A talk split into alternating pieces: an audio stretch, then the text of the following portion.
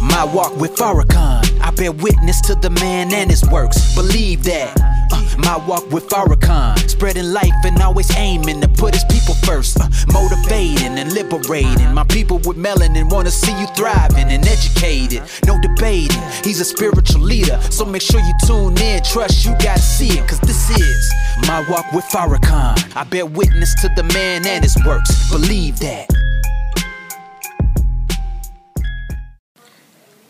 Peace, fam. This is Brother Mustafa Abdul-Muhammad, the My Walk with Farrakhan Ministries and Publishing, My Walk with Farrakhan Podcast.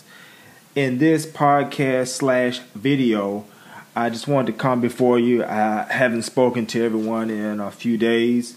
Uh, first, I wish you peace and wish you well, and that as you hear my voice, that you, everything is going well with you. There's so many Um, obstacles going, coming against us at this time of this world. We got the coronavirus, the pandemic, you know, always racism, white supremacy, so many things that are coming at us as black people. But we are a strong people because after over four hundred years of slavery, suffering, and death, and every indignity and every type of oppression coming at us, as Maya Angelou still says, still I rise. Still, we come forward and move forward as a people. So I just wish you peace and wish you well as you hear my voice for this video slash podcast. And if you're not well, I pray that you will find peace and that wellness very soon. Um, on this particular video, um, I don't know where I'm going necessarily, but we're just going to talk and just see what comes out. I'm presently working on a article. As I said a few uh, podcasts ago, um, just working to diversify my content. You'll be hearing, you'll be receiving content from the podcast. We'll be doing video content and also blogging and article content to be coming soon. So right now I'm working on a new article, and it's called Jesus and His Relation to Black History. Now, some people may say, what connection does my Lord and Savior have to black history? And in this article that God is inspiring me to write, I'm going to go into the person of Jesus, black history, uh, the Bible as a black history book, and how all of those are combined and how they all come together, and how our understanding of that will raise us up as a people this Black History Month and every month going forward, and it will make us a greater people.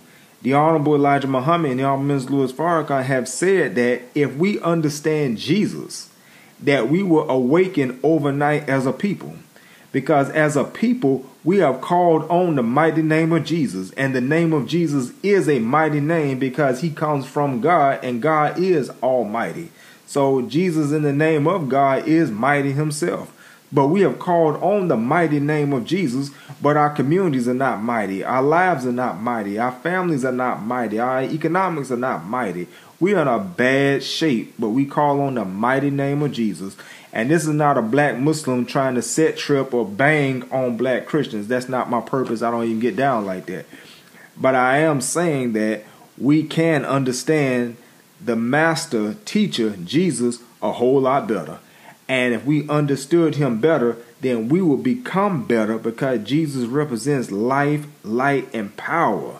Jesus said, I've come to give you life and that you may have life more abundance. That's John chapter ten, verse ten. John chapter ten, verse ten, if I said it incorrectly. So I'm putting this um, article together on Jesus and His connection to black history. And I'd like you to check it out. I think it's going to be a really good, inspired piece to talk about this man Jesus and His relations to black history. And it's based not based on my understanding. It's based on me being a student of the Honorable Minister Louis Farrakhan and what he has brought to us and what he has been revealed to him by his teacher, the Most Honorable Elijah Muhammad. And I'm not saying that I'm a big shot. I'm just a little student who have read what he has given, and I have studied what he has given, and I'm trying to speak on what he has given. So that'll be coming in the next couple of days, and check it out. It's going to be some good information. may open some eyes, may make you look at things differently than you may have uh, perceived them before, and hopefully it will lead to you doing some research. And that's one of the things that when I started affiliating with the Nation of Islam, they never told me to accept what they said on face value, even though they believed that what they was representing was the truth. They always would tell me at the meeting, don't take what I'm saying right now on face value. Go research it for yourself so that you can come to your own conclusion where you know it's the truth, not just because I said it's the truth. So I've always had a mind to research and uh, study and be able to come to my own conclusion so I can say this is the truth because I studied and know it's the truth on my own wherewithal. So what I write, I hope that it will inspire you to go back and read the Old Testament. Go back and read the New Testament. Read what Jesus actually said in the red in the red words, where they break the New Testament down where Jesus' words are in red, so you can't miss them. So go back and read, what did Jesus really say? What did God say in the Old Testament? What were the prophecies that will relate to God coming to save his people? And I think you'll find some very eye-opening truths in your own research. And that's all what it's all about. You know, they say if you want to hide something from us, hide it in a book.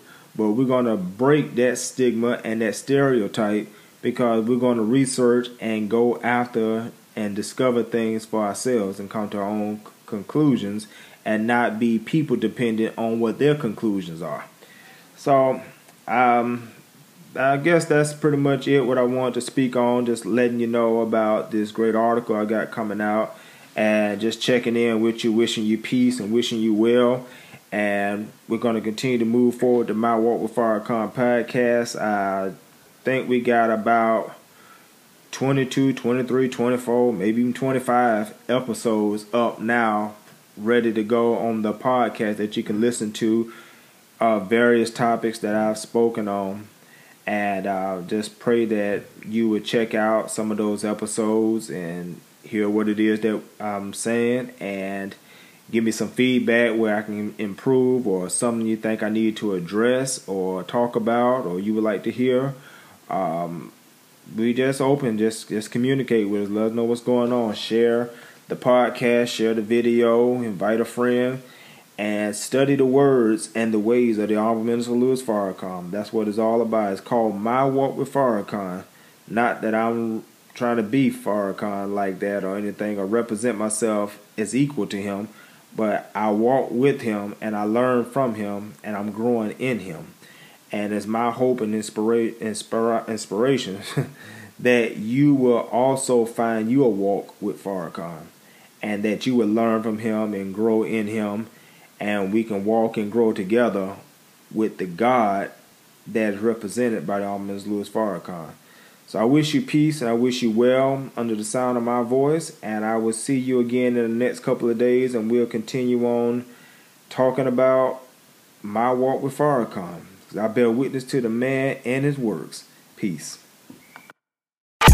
My walk with Farrakhan. I bear witness to the man and his works. Believe that. Uh, my walk with Farrakhan.